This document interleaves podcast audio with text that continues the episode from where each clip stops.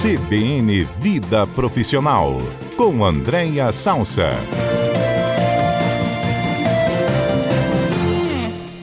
Andréia Salsa é nossa comentarista aqui sobre vida profissional, como é que a gente pode ascender profissionalmente, nos relacionar melhor no mercado de trabalho, enfim.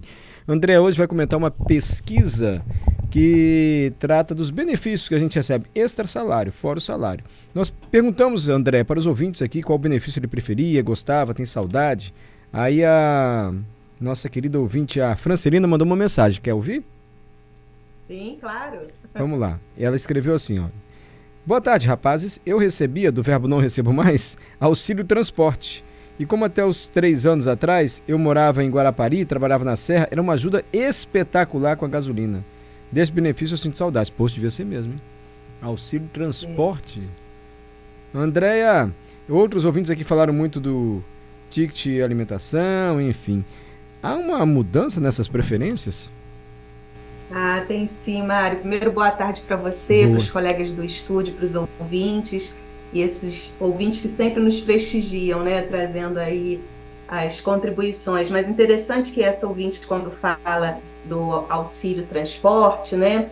É, tem um, algumas pessoas até confundem né, o que é benefício e o que é direito. Então, por exemplo, o Vale Transporte, né, que é esse do, do transporte público, isso não é um benefício, é um direito. O que a nossa ouvinte deve estar falando deve ser alguma espécie de valor para reembolsar a gasolina ou algum transporte que a empresa fornece, né? Porque o Vale Transporte é uma obrigação de toda empresa.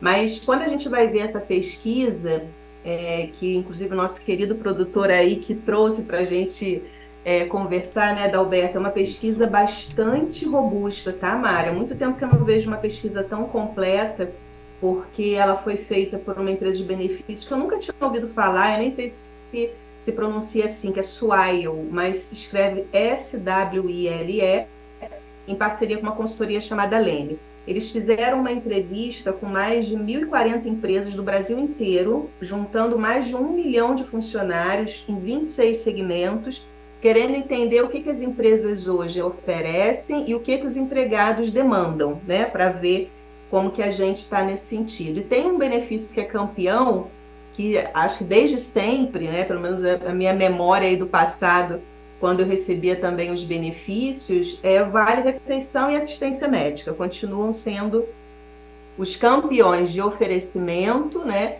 E também é, de desejo da, dos funcionários. Mas começa a surgir no paralelo outros desejos, uma dupla aí que a pesquisa chama de dupla é, de, de benefícios que os funcionários demandam e nem toda empresa oferece, que é auxílio educação e assistência psicológica.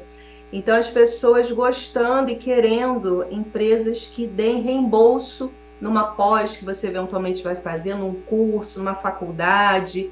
E assistência psicológica, a pesquisa aponta, e muito provavelmente deve ser isso mesmo, por conta da pandemia que começou a demandar muito né, assistência à saúde emocional. Mas me chamou um, uma atenção aqui, Mário, porque a assistência médica, que é o nosso plano de saúde, vamos dizer assim, né, que as empresas oferecem, dentro da assistência médica, até do ponto de vista de ANS mesmo, né, que é a Agência Nacional de Saúde, tem uma obrigação do plano oferecer assistência médica, mas você precisa ter ali um diagnóstico, né?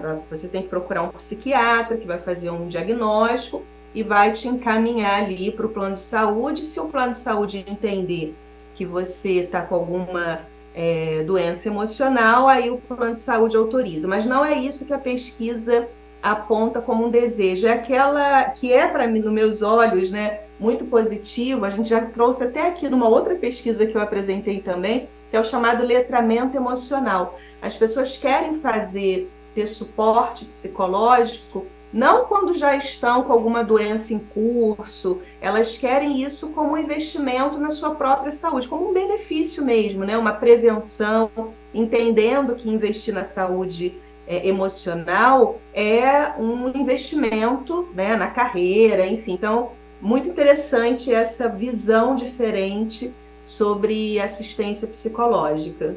Muito, Andréia. Me surpreendeu, sabia? Não, ainda que você tenha reforçado aqui várias vezes, em várias participações, que essa é uma demanda crescente. Me surpreendeu assim, você ter entrado como uma das prioridades para quem quer um benefício de uma empresa, esse atendimento para a saúde mental. Isso, mas ainda tem os clássicos, né, Mara? A pesquisa traz aí é, 16 posições do que mais as empresas oferecem, mas eu vou trazer aqui os cinco maiores e alguns que me chamaram a atenção, que são interessantes e que falam com o mundo mais contemporâneo. Então, os cinco que são mais oferecidos: vale refeição, assistência médica que nós já falamos, seguro de vida, assistência odontológica e vale alimentação. Mas aparecem aqui na lista algumas empresas que já começam a oferecer, por exemplo, isso eu tenho visto muito em empresas em que eu presto consultoria, que é Vale Cultura. Então é aquele vale para a pessoa, o funcionário ter acesso a um teatro, ter acesso a um show, a uma exposição de arte, entendendo né, que quando a gente investe nessa, nessa capacidade mais crítica e mais lúdica né, do funcionário, a gente acaba investindo também na empresa. O próprio quadro aí do querido Léo fala muito sobre isso, né? Sobre inovação, a importância da gente aquecer esse nosso lado mais criativo também. E um que me chamou muita atenção, que esse eu nunca tinha visto, que é assistência PET, Mário. Que Jura? é assistência para os cachorrinhos. É, eu achei muito curioso e é muito contemporâneo, porque a gente sabe que muitos funcionários, é, e isso é uma demanda, né, o tal do benefício flexível, porque muitos funcionários não querem, decidiram por uma, uma decisão pessoal que não querem ter filhos ou não querem ter filhos tão cedo ou não querem se casar, mas tem seu seu filhinho pet. E aí algumas empresas capturando isso já começam a oferecer a assistência pet, que é banho, tosa, né? E até veterinário para os filhinhos é, animais dos colaboradores. Eu achei muito curioso esse benefício que foi apontado na pesquisa. Talvez também porque ele sabe o custo que é, né? Levar o petzinho para cuidar, enfim. Exatamente. Mas exatamente. é isso. E, a, e aí, Mário, eu acho que como fica como recomendação para as empresas né, que montam as suas carteiras de benefícios, é que é, é, quando a gente oferece um benefício, esse é a forma talvez mais tangível e imediata da gente perceber o valor que aquela empresa dá para os funcionários, ou seja lá o que ela valoriza.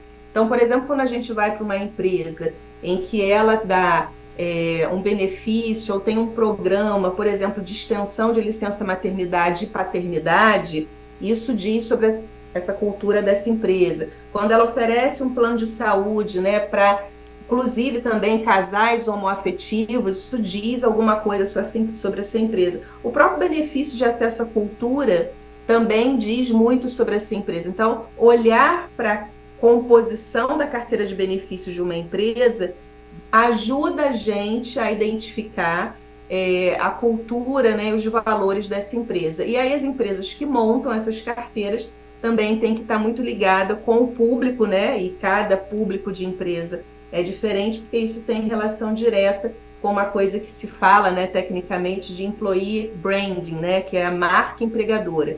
Então, as empresas é, investindo muito na marca empregadora e o pacote de benefícios é um atrativo aí interessante para vender a sua marca, né? Obrigado, viu, André? Até a próxima segunda-feira. Até segunda, um abraço em todos.